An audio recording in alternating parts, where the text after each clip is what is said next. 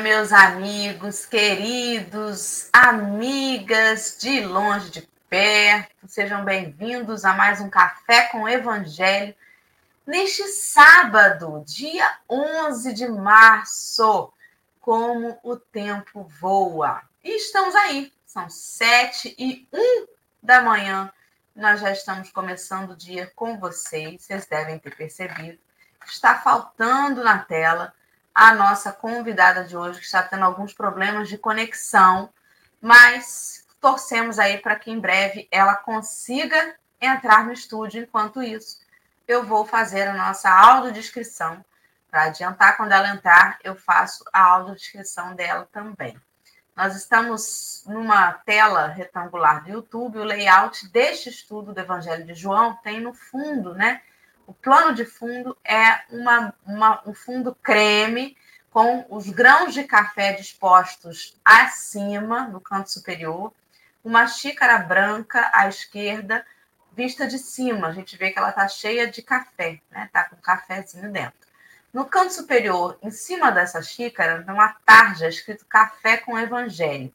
E no canto inferior direito da tela, tem um desenho de Jesus da cintura para cima, com os cabelos soltos na altura do ombro, ele sorri e acena com a mão direita para os companheiros que nos assistem. Até o momento, estamos em dois retângulos apenas, uma à esquerda e uma à direita. No primeiro estou eu, a Dora. Eu sou uma mulher de pele branca, meu cabelo é castanho escuro, com uma mecha grisalha na frente, está preso para trás da cabeça. Eu uso duas argolas, hoje estão aparecendo bastante, é, uma blusa com fundo creme estampadinha com alguns desenhos de flores. Atrás de mim há uma cadeira gamer onde eu estou sentada, uma bancada branca e uma parede azul ao fundo. Ao meu lado está Marcelo Turra, que é um homem branco de cabelo curto, bem curtinho, com alguns fios prateados. Ele usa um óculos de grau de aro redondo, barba e bigodes espessos, grisalhos, uma camisa branca e o fundo da tela dele é uma parede branca com alguns quadros pendurados. Bom dia, Marcelo Turra, querido. Doralice, bom dia. Que alegria iniciarmos mais esta manhã. Hoje, particular, acordei me recordando de um momento muito bacana. Né? Se encarnado estivesse o meu pai estaria comemorando 90 anos hoje. Malvino, seu Malvino. Você conhece algum Malvino além de Malvino Salvador, da Rede Globo?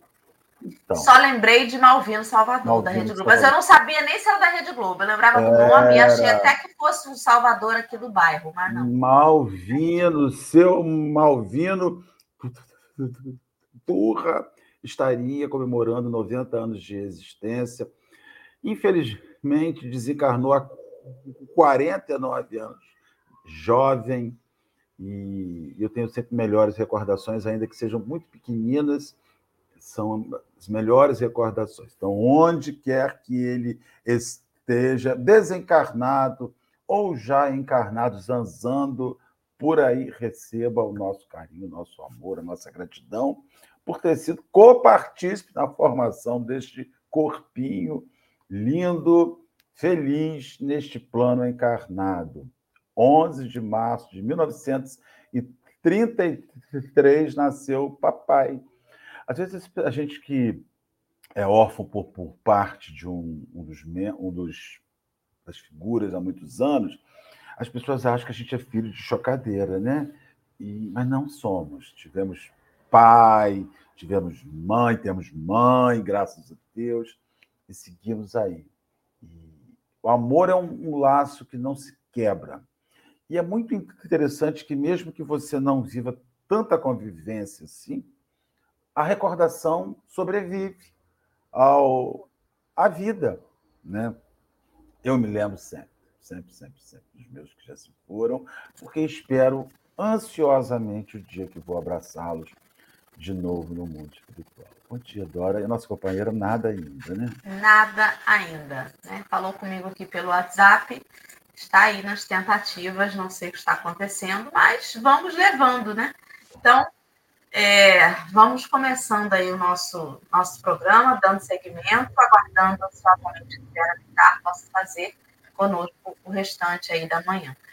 É, vamos orar, Marcelo. Você quer carregar aí a oportunidade da prece? Vamos orar.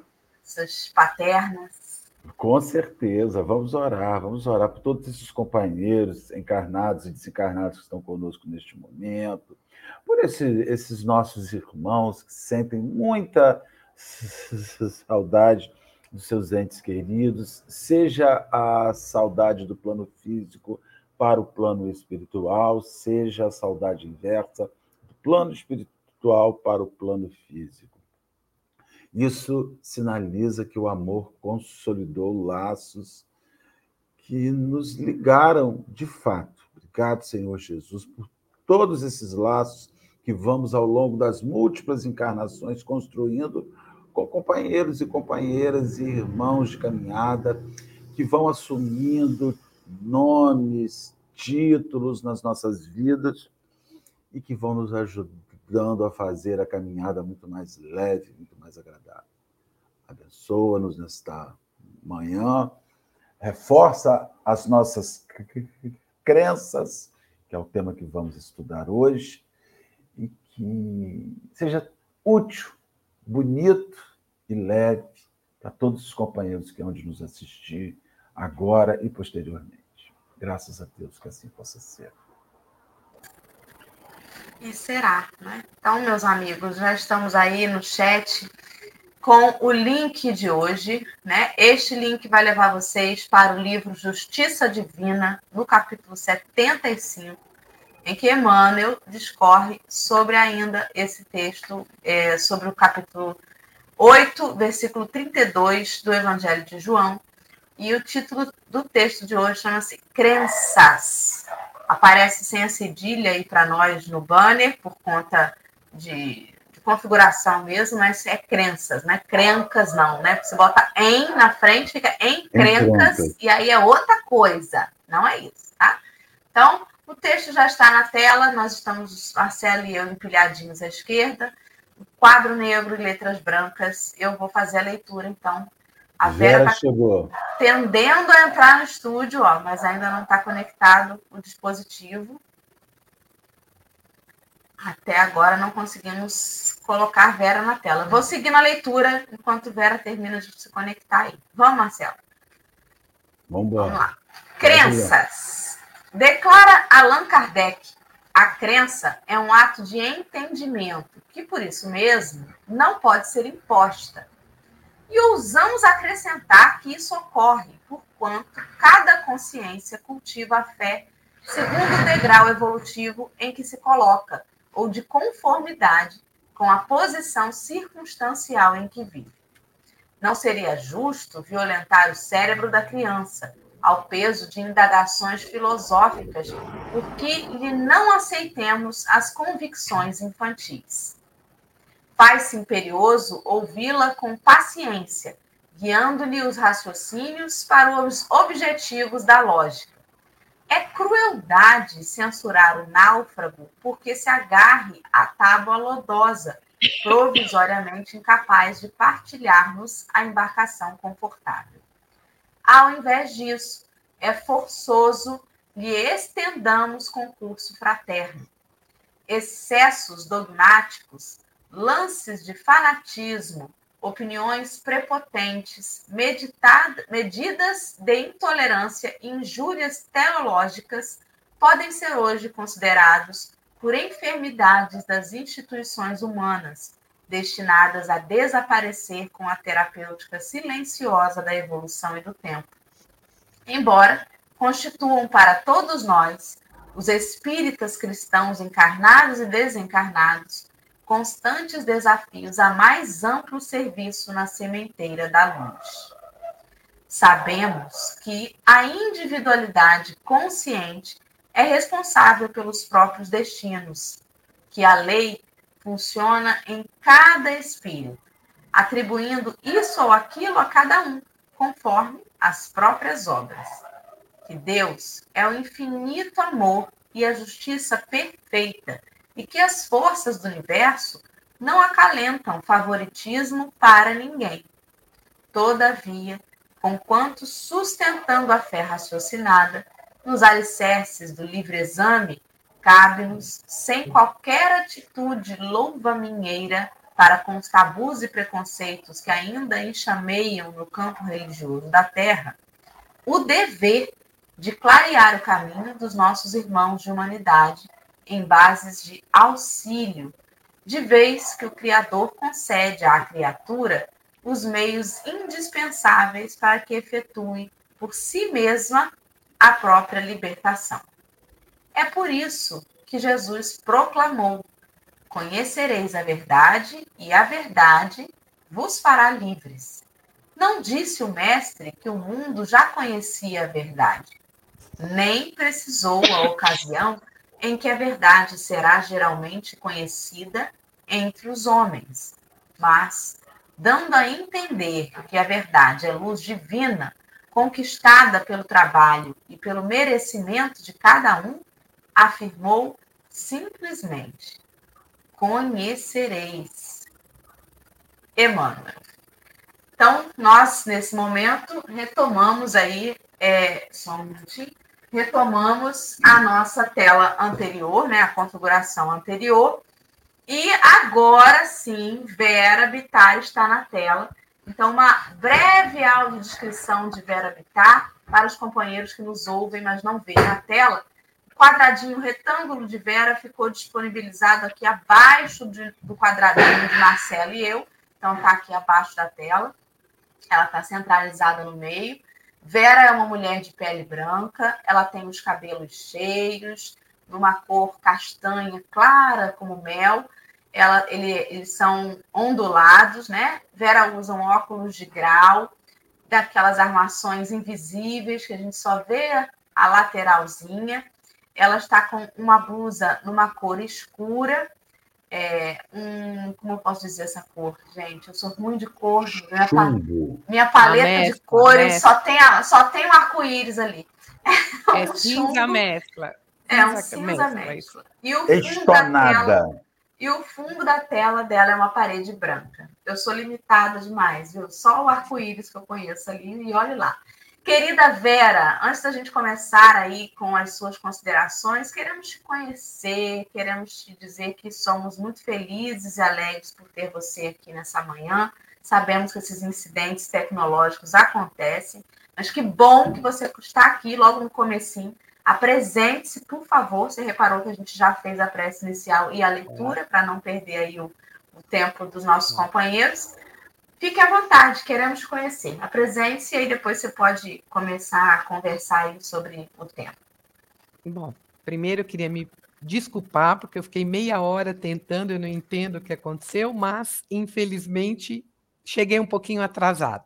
Mas eu tinha lido bastante o texto, então tinha conhecimento do que a gente ia falar hoje. Bom, eu sou Vera, sou espírita de uma vida inteira, mas descobri isso só há 15 anos, mais ou menos, 18 anos. Eu sou psicóloga e faço parte de alguns grupos, uh, alguns centros que cuidam um pouquinho da nossa doutrina querida, né? Uh, trabalhei muito tempo na Seara Bendita, hoje estou mais para Casa do Caminho, mas a gente está sempre envolvida com quem fala de Jesus, para que a nossa vida possa seguir em frente e sermos é, mais tranquilos na aceitação da vida. Né? É, sobre o texto, é muito interessante, né? Porque é, todo mundo fala em crenças, crenças, e sempre pelo lado negativo, né? Ah, as crenças atrapalham a vida.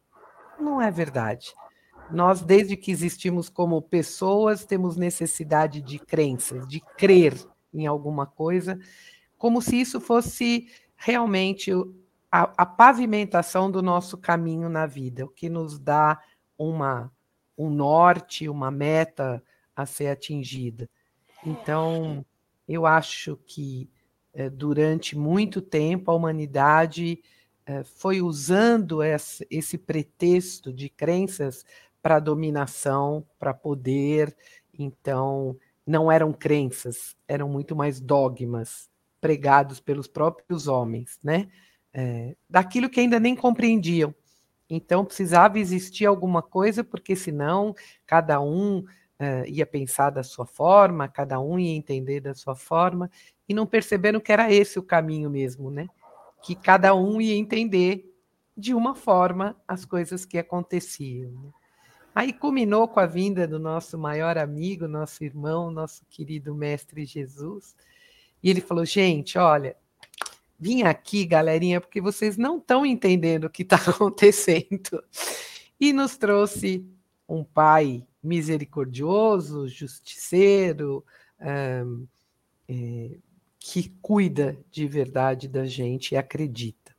Então, eu acho que as crenças foram um processo de descobrimento uh, de Deus, da nossa religiosidade, da nossa espiritualidade, e que, como diz o texto, é, nós viemos para entender cada vez mais. E Kardec, que foi o grande codificador de tudo isso, nos trouxe algumas explicações para aquilo que nós ainda não entendemos tudo, mas estamos no caminho, né? Cada vez mais. E nos deixa muito claro, olha, tudo isso é muito vivo, está sempre modificando, está sempre crescendo, tem sempre entendimentos mais profundos. E por que, que a gente não entende logo de cara, né? Por que, que depois da vinda do mestre nós estamos dois mil anos batalhando por algumas coisas? Porque nós não estamos prontos, simplesmente isso. Não adianta ensinar uma criança a conta demais se ela não está nem falando, né? Então é um processo e, e a crença é uma coisa positiva, ela não é positiva quando ela é impeditiva ou limitante. Então, eu acho que é nesse sentido que no texto, inclusive, tem a citação da passagem né, evangélica do Conheceis a verdade, a verdade vos libertará, porque é uma compreensão de nós mesmos e do mundo e da nós, principalmente com a conexão do nosso nossa crença, nossa fé.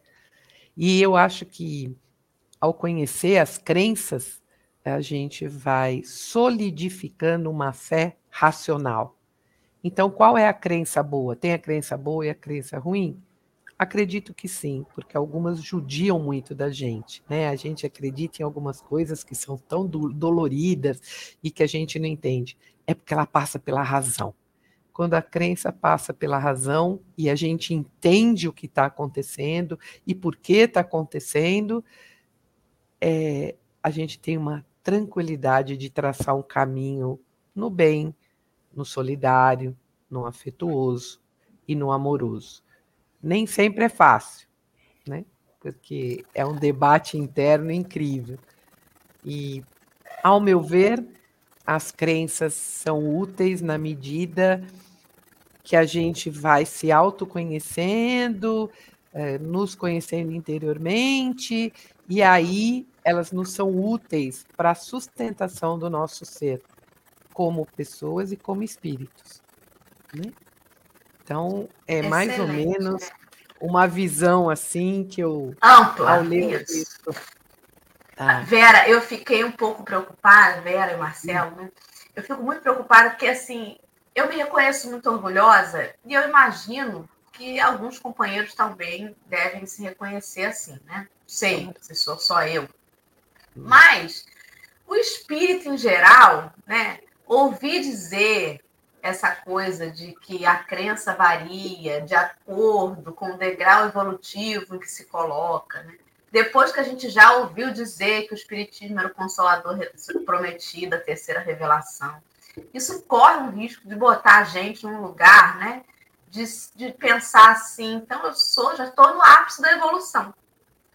E Emmanuel colocou ali dizendo que isso ocorre porque cada consciência cultiva a fé segundo o degrau evolutivo em que se coloca. Se eu acredito no Espiritismo e ele é a terceira revelação, dentro de todas as religiões é a mais evoluída. Isso é um perigo muito grande.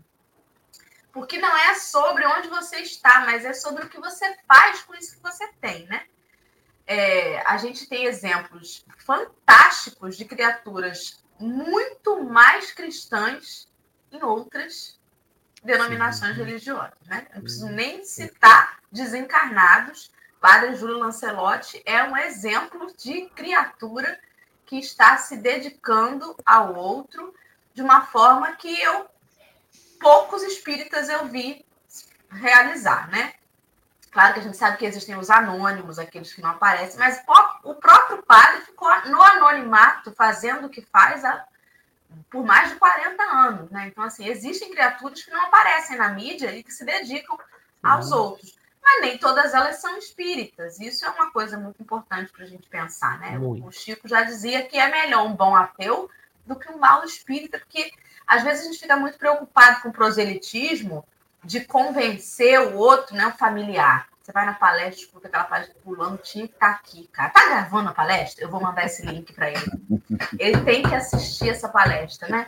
A gente tem essa coisa de querer convencer o outro, quando, na verdade, é muito mais perigoso a antipropaganda que a gente faz da doutrina. Como? No dia que, que eu me enfureço, que eu dou um fora, que eu viro totalmente do avesso, e aí fulano fala assim, ó, oh, Dora, espírita, eu que não frequento essa casa, porque ela, espírita, tá dando um piti desse, a antipropaganda, ela faz mais movimento do que a propaganda, olha que coisa. Porque a propaganda, a boa atitude, ela, aos, ela precisa vencer a barreira do orgulho alheio, para que ele, com humildade, perceba realmente a Vera mudou acho ruim dizer isso, porque eu não gosto dela, mas eu tenho que admitir, a Vera mudou. Ela tá mais calma, ela tá simpática, ela me responde com atenção. Demora, porque precisa vencer a barreira do outro. Agora, se Vera faz isso aqui errado, pronto, né? Rapidinho já tenho que falar de Vera. Então é muito mais sobre o que a gente faz com a crença. Por isso a gente tem que sossegar essa coisa de querer convencer o outro. Não tem jeito, né? Por exemplo, aqui em casa, meu marido hoje se intitula espírita, mas não fui eu que convenci ele, foi Marcelo Turra, que trouxe Henrique para o espiritismo. Não fui eu. Olha só que coisa, tá vendo? Provavelmente é pela minha antipropaganda, Marcelo. Converse com a gente. Meninas, olha, esse tema é muito bom, porque ele mostra o quanto nós temos um gatilho. Tem gente que mata por gatilho, tem gente que trai por gatilho. Gatilhos, ponto gatilho, situações ritualísticas que gatilho, bebida, a primeira bebida, o primeiro uso de droga. A crença, como a gente vive, é gatilho para Deus. Eu sinto isso. Eu sinto assim: você entra dentro do centro espírita, virado com mil problemas, com sua cabeça louca, tá tocando quanta luz nesse ambiente, dá um gatilho em você e você já vai para aquele lugar. É, porque falta disciplina. Né? É muito difícil na sociedade que a gente vive, Vera, pelo sotaque, acredito que Vera é de São Paulo, se eu não estiver errado, paulistana, Vera. Sou, sou sim. Então, paulistana, Vera está dentro de casa, com aquela musiquinha boa, com aquele. Ela tem que sair para a rua. Nossa, ela tomou impacto do automóvel. Se ela não tiver uma crença, se ela não botar um, um fone de ouvido para escutar uma música, para fazer uma meditação guiada, daqui a pouco ela é contaminada por aquele ambiente. Então, eu acredito que as pessoas elas usem crenças, crenças materiais, crenças materiais que conduzem ao espiritual, né? flores, incensos, cheiros, roupas, imagem, como ponto gatilho para você exercer. Até o próprio templo muda gente. Você entra dentro do templo, você transforma. Você melhora o seu vocabulário, quem xinga, melhora o seu timbre de voz, quem fala alto. esses elementos físicos da crença, eles lembram a gente de Deus, eles não são a figura de Deus. Eu gosto muito, ele usa uma imagem aqui maravilhosa do náufrago. É crueldade censurar o náufrago, porque se agarra à tábua que é, que é lodosa, provisoriamente incapaz de partilhar-nos a embarcação confortável. Ou seja, cada um se salva com o que tem. Cada um se salva com, com, com o, o, o, que tem. E, e eu, eu aprendi muito a respeitar. Não respeitava muito, não, sabe? religião dos outros. Não respeitava, não. Respeitava aquele povo na rua dando revistinha, aquele até que eu descobri que aquilo é manifestação de fé. Sabe? Aquilo é manifestação de, de, de fé. A pessoa acredita daquela maneira. E a gente precisa facilitar. O Cristo, só fechando meu, meu primeiro raciocínio aqui, o Cristo, é, na casa espírita, quando você vai fazer um serviço de aplicação de passe, que tem como fim equilibrar as energias e, consequentemente, transformar, ajudar na transformação da fisiologia do corpo, né? Você tem uma técnica, você entra numa sala, levanta a mão e dá o passe. Jesus não aplicava uma técnica fixa. Ele entendia o limite da pessoa. Para a hemorroísa foi suficiente botar a mão na roupa, ela curou. O outro ele disse de longe: Nunca vi fé igual a sua, vai que teu empregado está curado. Para o outro, ele olha e diz: pega o teu leito, toma do teu leito, levanta e anda. Para o cego de Soloé, ele pega a areia, dá uma cuspida na areia e passa no olho do cego. Ou seja, o Cristo, ele compreendia muito, muito mais do que ele tinha para oferecer, de como o outro estava pronto para receber. E talvez isso seja o mais difícil, né, gente? A gente. É, até a palestra, né? Você faz uma palestra pública para quem tem conhecimento de português. Mas tem gente que está ali discutindo, ô Vera, que não sabe o que é não obstante que não sabe o que é, é Oxalá. Oxalá possamos. Cara, aí, isso aqui é de Umbanda, tá falando. Tem gente que não sabe. Então as pessoas. Têm... É mesócrates. Faloemos, estalemosemos, celulosemos. Então, assim, aí você, você cria um processo distanciador do grande, do geral. A crença é uma técnica, são técnicas que ligam as pessoas, que engatilham as pessoas. Graças a Deus, eu hoje consigo entrar no centro espírita com luz, sem luz, com música, sem música, se está com caixinha de som ligado, se faltou energia, se tem microfone, se o ar funciona, eu não estou nem aí. Eu quero me reunir com aquelas pessoas, fazer uma oração e discutir o tema. Mas isso é construção o que não me faz melhor. Porque é o que você falou, o, o, o Dora. Iluminar-se não quer dizer nada. Quer dizer só que você descobriu o que é.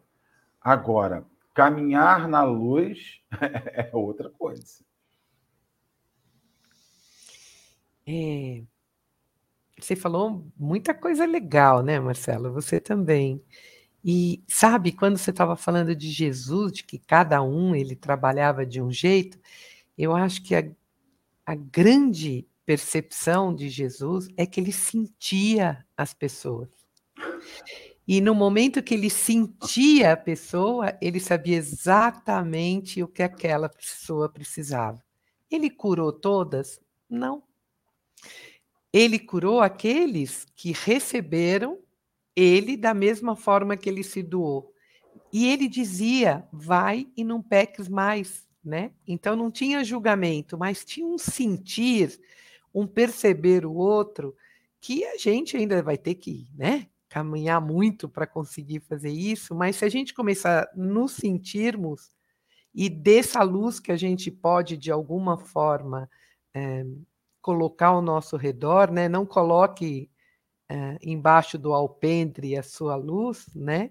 É esse que eu acho que é o dever que está no texto, em algum pedacinho, porque eu não estou com ele exatamente aqui na frente, que diz, né? É, vai se iluminando, vai se, vai se acrescentando, vai. É o nosso dever passar para frente, não a doutrina espírita, mas a doutrina de Deus, Deus, né? Aí quando você fala é, é, é tão importante para nós o concreto, então a imagem, o livrinho, o, uma coisa mais palpável, né? É, é tão importante no, porque no nosso processo de evolução, Jesus, as parábolas dele foram todas histórias vivenciadas da época.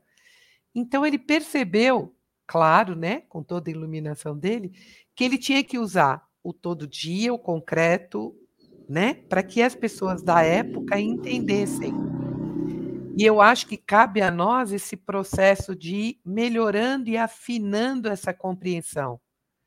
Então, eu, eu concordo com vocês, respeitar a religião do outro é, é difícil e a gente começa a se sentir tão iluminado que a gente quer que todo mundo entenda o que a gente entende, né? E não dá certo. Isso não dá certo mesmo. É, você pode ver, você vai numa casa espírita, você vê o pessoal é, com correntinhas, com significados, com coisas de simpatia, com imagens de santo, e tudo bem, porque todos levam ao mesmo caminho, né? Então, é, é um processo de aceitação mesmo do outro. E, Dora, como você falou, como nós somos orgulhosos, né? Nossa, a gente se acha assim o pão de queijo quentinho, né? É, porque, ah, nós já caminhamos, né? Ah, não, porque eu, agora eu entendo tudo. Aí a vida vem e pumba! E você fala, nossa, não tinha entendido tanto assim, né? É, e as crenças, elas precisam existir. Elas precisam. Ah, algumas são limitantes? São. Porque o homem ainda impõe ao outro homem a limitação, né? A gente vê muito centro ainda que também não anda para frente, né? Não permite modificação daquilo que Kardec eh, recebeu, escreveu, eh, deixou pronto em 1800. Gente, o mundo está girando rápido. É, eu acho que o, o centro não muda, mas a gente tem que ampliar a visão a respeito de um monte de outros fatores, né? E então a crença vai, na verdade, te libertando quando ela é uma crença positiva, porque você vai te ajudando a entender aquilo que uh, você não entende. E Dora, eh, vocês imaginem eh, na minha casa eu tenho um pastor, meu irmão é um pastor evangélico, né? Então foi um aprendizado e tanto esse reconhecer a forma do outro perceber, do outro acreditar, do outro falar de Deus. Porque no fundo, no fundo, é entre nós e Deus, né? Então as pessoas vão encontrando caminhos. Isso não quer dizer que o nosso seja o super ótimo, maravilhoso, mas é, o que a doutrina fez comigo foi fazer um caminho mais reto, sabe? Eu não sofri tanto com, não sofro mais tanto com curvas, com é, lugares íngremes. Eu sei onde eu quero. E quando você vai tendo uma fé que é convicta, mesmo nos momentos mais difíceis, vem. Deus sabe o que eu preciso. É difícil? Nossa, é muito difícil mas é possível, essa é a parte boa, né? Você estava citando sobre essa parte do texto, né, é, de iluminar o caminho, e ele fala exatamente assim, que o dever que nós temos é de clarear o caminho dos nossos irmãos de humanidade em bases de auxílio. Ou seja, não é. Tem muita gente que confunde, né? Inclusive, tem alguns companheiros de outros segmentos que acham que a gente tem que arrebatar almas para o Senhor. Temos que ser pescadores de homens, arrebatar almas. E aí dá uma certa confusão isso. Parece até um, um negócio de meta de loja, né? Você fica assim, desesperado, tentando trazer a maior quantidade possível de pessoas para dentro do templo. E, e não é sobre isso. E no final das contas, a gente tem que baixar um pouco a bola. O Emmanuel fala sobre não existir favoritismo para ninguém. E, e, não tem, gente. Não tem. Não tem favoritismo para aquele que assiste a palestra e aquele que está lá em cima no palco, né, no púlpito, na oratória. Não tem favoritismo entre o que enche o copinho de água e o médium que recebe a carta né, familiar psicografada. Não tem. Não existe. E mesmo a doutrina espírita, às vezes, Vera falou isso muito bem, né? Eu não sei nem se é a doutrina, não, Vera, mas eu acho que talvez seja o movimento. A gente confunde o movimento espírita com a doutrina espírita. E a interpretação humana, é, baseada ainda né, nos seus interesses pessoais, às vezes muda um pouco o rumo das coisas. E às vezes o movimento espírita é limitante. A gente diz que a doutrina espírita não tem dogmas, mas em algumas situações acaba que a gente vê, né? algumas coisas limitantes, sim. E eu fico assim um pouco chateada. Esses dias conversando com uma amiga que não frequenta mais, né, depois da pandemia, não frequenta mais a casa, que se decepcionou muito. E aí eu perguntei com o que, você se decepcionou, porque seres humanos vão decepcionar.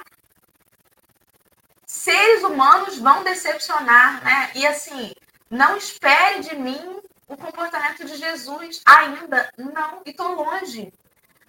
Eu fico muito preocupada com isso, porque sabe Deus quantas pessoas talvez eu tenha afastado do movimento. Porque ela se decepcionou não foi comigo, foi com outras pessoas. Mas e aquelas que, que por conta de talvez alguma atitude que eu venha ter, que eu tenha tido, né? Que e aí eu começo a colocar nas minhas orações assim, Senhor, que eu não seja um instrumento de arrebatamento de almas, tudo bem que eu não tenho esse poder de convencimento, mas me, me proteja de não ser, pelo menos, uma, algo que repele almas do teu caminho. Porque essa responsabilidade é muito grande, né? E, enfim, essa, essa companheira está no momento irredutível, mesmo sabendo que o movimento erra, vai errar. E não tem jeito, gente. São pessoas, né? Se você sair dessa casa para ir para outra, você vai encontrar outras pessoas. E dependendo da sua vibração, você vai se afinizar e atrair para si a mesma situação que te confrontou. Porque, na verdade, é uma necessidade nossa de lidar com aquela dificuldade do outro.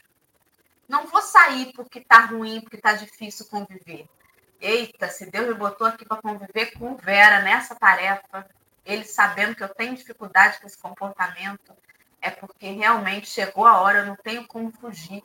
Eu vou ter que lidar com isso agora. Porque se eu escapo de Vera aqui, eu encontro Leime na outra esquina, fazendo a mesma coisa. E aí tem gente que fala assim, não é possível, eu tenho o dedo podre. Não, você tem a teimosia de não querer enxergar a oportunidade da sua mudança, né, do outro que o outro você não tem controle de mudar, né? Marcelo, querido. Ô, meninas, vocês concordam comigo, eu não sei, que a crença que tem toda essa parte de rito e de instrução é o que permite a sobrevivência da informação. É, se você viver sem uma crença, não sobrevive. Né? Se você viver sem o, o material, né? Vera, Vera disse, sou psicóloga. A psicologia não surge de uma pessoa. A psicologia surge de um conjunto de pessoas que, tratando a psique, vão pegando essas instruções soltas, isoladas, e vão direcionando, convergindo para um ponto. Então, a psicologia é construída. Ela é, é um conjunto de crenças, de teorias e de práticas construídas e corporificada por várias pessoas. Se eu não corporifico isso, eu não tenho nada. Não tem nada. Então, eu falo, eh, quando, eu, quando eu escuto uma pessoa dizer assim, é por isso que eu não gosto de religião.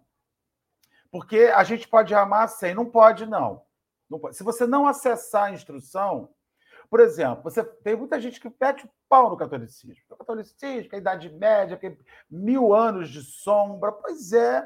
mas não fosse os trabalhos hercúleos de Jerônimo lá no ano 300, não teríamos a Bíblia com os testamentos que daria origem ao que nós fazemos, que sequenciaria. Então, assim, não fosse esse pessoal, primeiro, que se equivocou em vários pontos, não estaríamos aqui hoje sequenciando. O trabalho seria. Se você não corporifica essa crença, você está sempre partindo do zero, Vera. Sabe? A pessoa fala assim, aí sabe o que eu fico com, com antipatia? Não vou falar raiva, mas antipatia, Vera. Não tenho mais religião. Esse, não, esse pessoal religioso não presta. Aí eu fico pensando, você vai no médico, a consulta é horrorosa. O que, que você fala? Não vou mais a médico. Vou ficar doente, vou morrer. Porque a medicina não presta. Você faz isso? Você procura outro. Você procura outro hospital, você troca de plano de saúde, você vai procurar no SUS, você muda de cidade. E aí a gente não olha para a religião como medicina, mas associa a religião ao religioso. Como você não associa a medicina ao médico. Você não associa a psicologia ao psicólogo. Você vai a um profissional que é péssimo e se salva em outro. Só que na religião, como as pessoas não querem acreditar em nada, porque elas acham que elas são autossuficientes em si, elas, por tomar ranço de um crente, do, do crente no sentido daquele que crê, ela empacota tudo. Não, não preciso, eu preciso amar. Gente, quem ensina o amor é uma crença. Não tem jeito a crença, a convivência em grupo. Você aprende, tudo, tudo nessa vida é aprendido. Nada vem por osmose, não. Tudo é aprendido. Então você vai para um centro espírita, o povo não presta, mas ensina amor. Olha que paradoxo. É, porque eles, eles ensinam, mas não aprenderam ainda. Então, eu hoje vivo a minha relação com a religião, eu sou barata de centro espírita, mas eu reconheço que o povo que está ali dentro é de quinta categoria, atrasado. Lá é um povo do mundo primitivo, porque espírito é assim, como todo homem. Só que o espírita tem um pior, porque o espírita ele é, mas acha que não é, porque ele tem contatos espirituais, porque faz palestra, né? Então eu vejo muito isso. É, a gente precisa de uma crença, porque é na crença que está construída a sustentação instrutiva de olhar para um lugar. É, é, você não se forma em psicologia. Você vai para fazer uma faculdade de psicologia, tu chega lá, você vai estudar Freud, você vai estudar Jung, você vai estudar a, os primórdios da psicologia, você vai estudar não sei o que lá, você vai estudar não sei mais o que lá, você vai estudar. E isso é o quê? Isso é construído por muita gente que converge para um nome, psicologia. Mas é o saber de muita gente que está ali. É. Se você mata isso, você vai para o zero, cara. Você pode até revisar isso como em toda dinâmica profissional, você revisa. Ah, esse conceito não se usa mais, esse conceito não tem mais, a gente revisou isso. Mas o conceito estava lá e ele não é jogado fora, porque ele serve como as coisas mudam. Acho mais interessante é o que não está certo, você não joga fora, você guarda para lembrar. Que um dia nós já fomos por esse caminho, ó. Sei. E Jesus, assim, tanto que, se não fosse necessário, os evangelistas não teriam escrito nada. Ah, a gente vai aprendendo por aí, tá? Porque nós aprendemos com ele e escreveram. Sei, gente. Me ajuda aí, Vera. Salva, Vera! Sabe, Marcelo, é, você tem toda a razão. Você imagina se a humanidade tivesse que começar sempre do comecinho? Gente, nós estaríamos lá nas cavernas ainda, puxando o pessoal pelos cabelos. E se né? dependesse de mim, não matava uma galinha. É, então. Mas olha, Dora, isso que você falou agora é também uma evolução.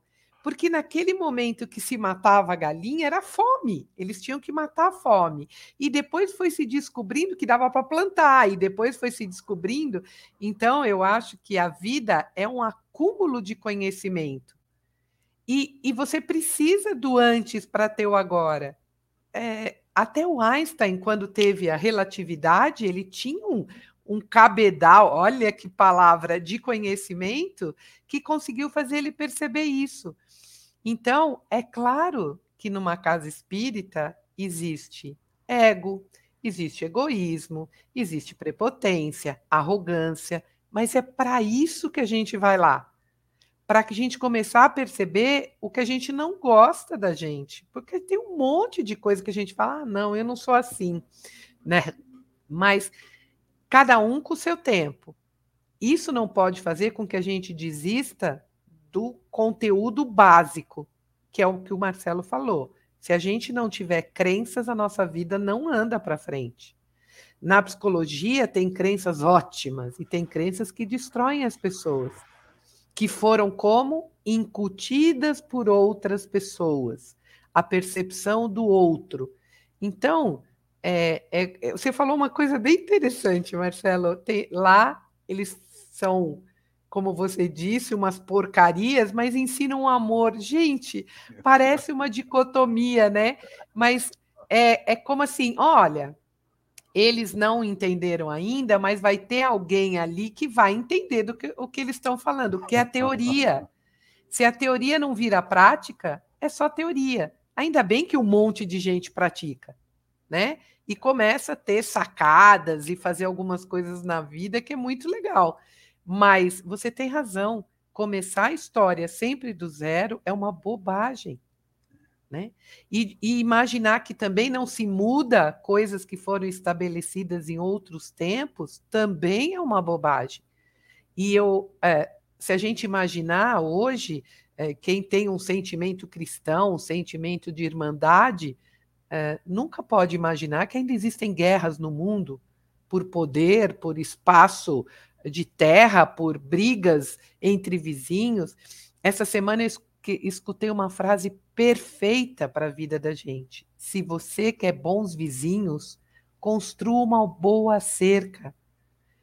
Gente, é muito inteligente, porque não é que você está se isolando, você está pondo o limite da onde você pode ir e da onde a pessoa pode te invadir. Gente, isso é fantástico. Só que tem gente que constrói muro fechado, sem janela, sem comunicação, né?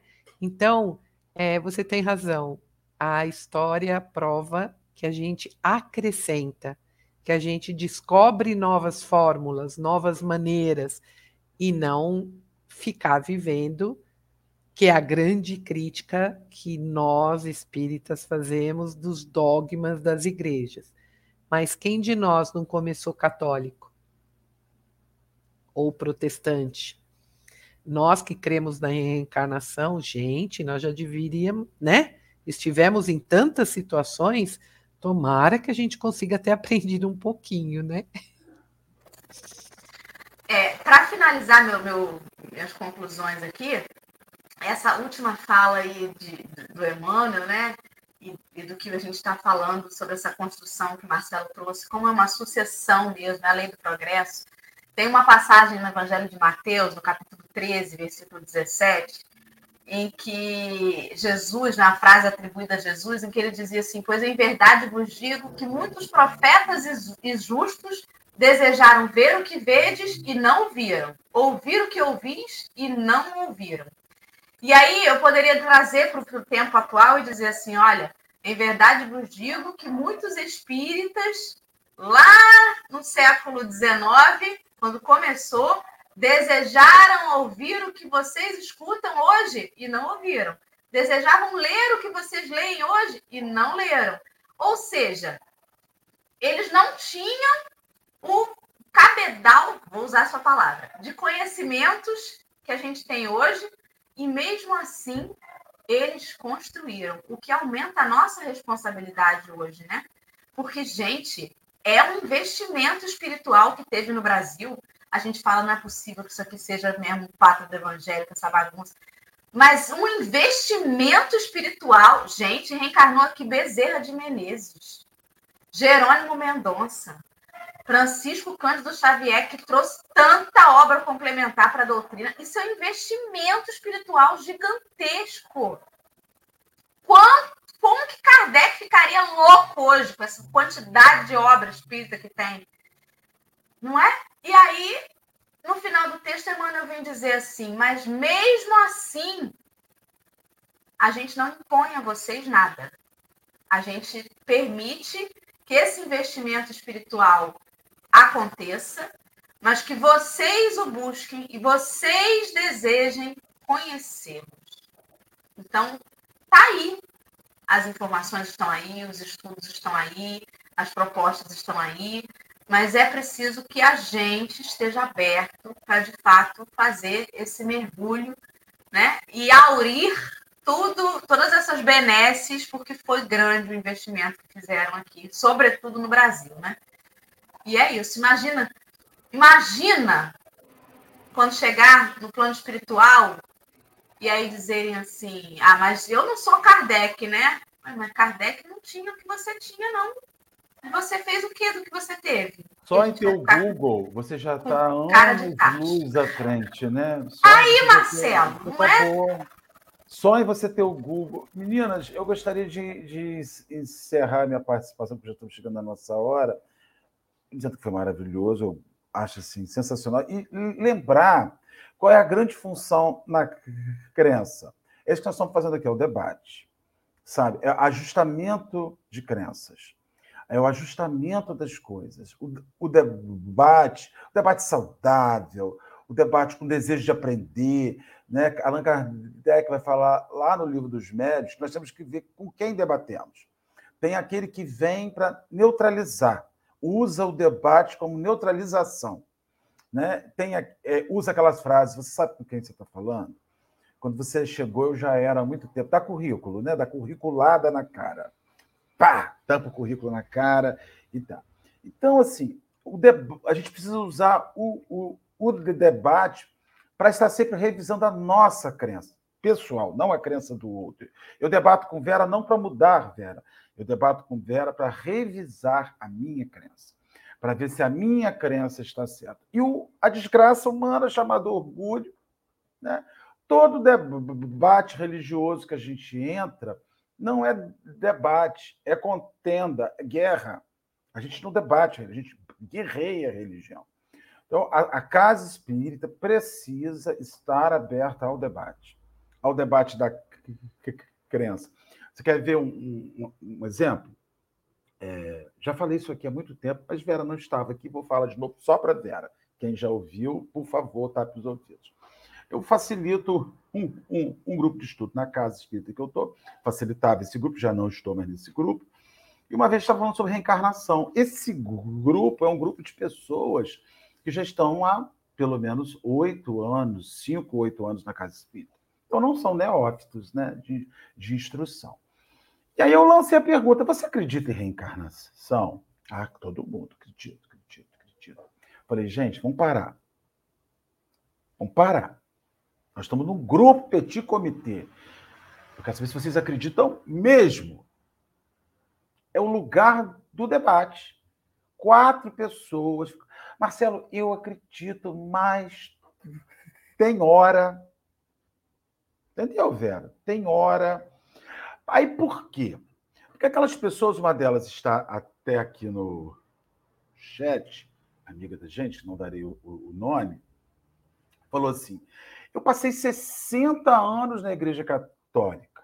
Céu, inferno, purgatório. Céu, inferno, purgatório. Tem cinco que eu estou aqui. Então eu tenho consolidada 60 anos de uma crença.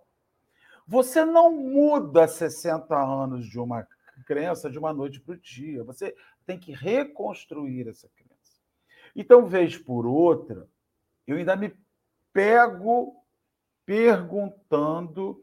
E isso é natural. E a casa espírita está ali para isso para alimentar a capacidade de revisar as suas crenças, mas sabendo que não há mágica. Sabe? Então, assim, tem muita, muita, muitas pessoas no centro espírita que questionam até a imortalidade da alma. Mas elas estão ali para refazer crenças. Porque você acha que estar em um lugar está associado a acreditar e a se conectar com toda a instrução daquele lugar. 99% das vezes não é assim. Tem espírita que tem pé atrás com passe, eu essa mão em cima de mim espanando. Será que isso faz alguma coisa mesmo? Porque debate pouco, porque estuda pouco, porque reflete pouco. Então, na casa espírita, a gente tem que abrir a discussão de, de crença. Hoje é o dia de falar sobre a crença. O que para você ainda no movimento espírita é uma interrogação? Na doutrina espírita, não no movimento. O que para você na doutrina espírita é uma interrogação? Vamos discutir para ver se a gente consegue melhorar essa interrogação? E assim iremos. Foi ótimo. Gente, eu falei muito.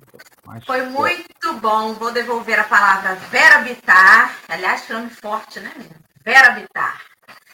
E aí, Verinha, por favor, termine com as suas considerações finais e já emenda aí no seu encerramento com o que você tá. trouxe aí de, de, de prece final. Quero agradecer aos amigos que estiveram com a gente nesse momento, nessa manhã, aqueles que estarão posteriormente também. Você que assiste o café depois pelo YouTube, deixa seu comentário, a gente responde um a um.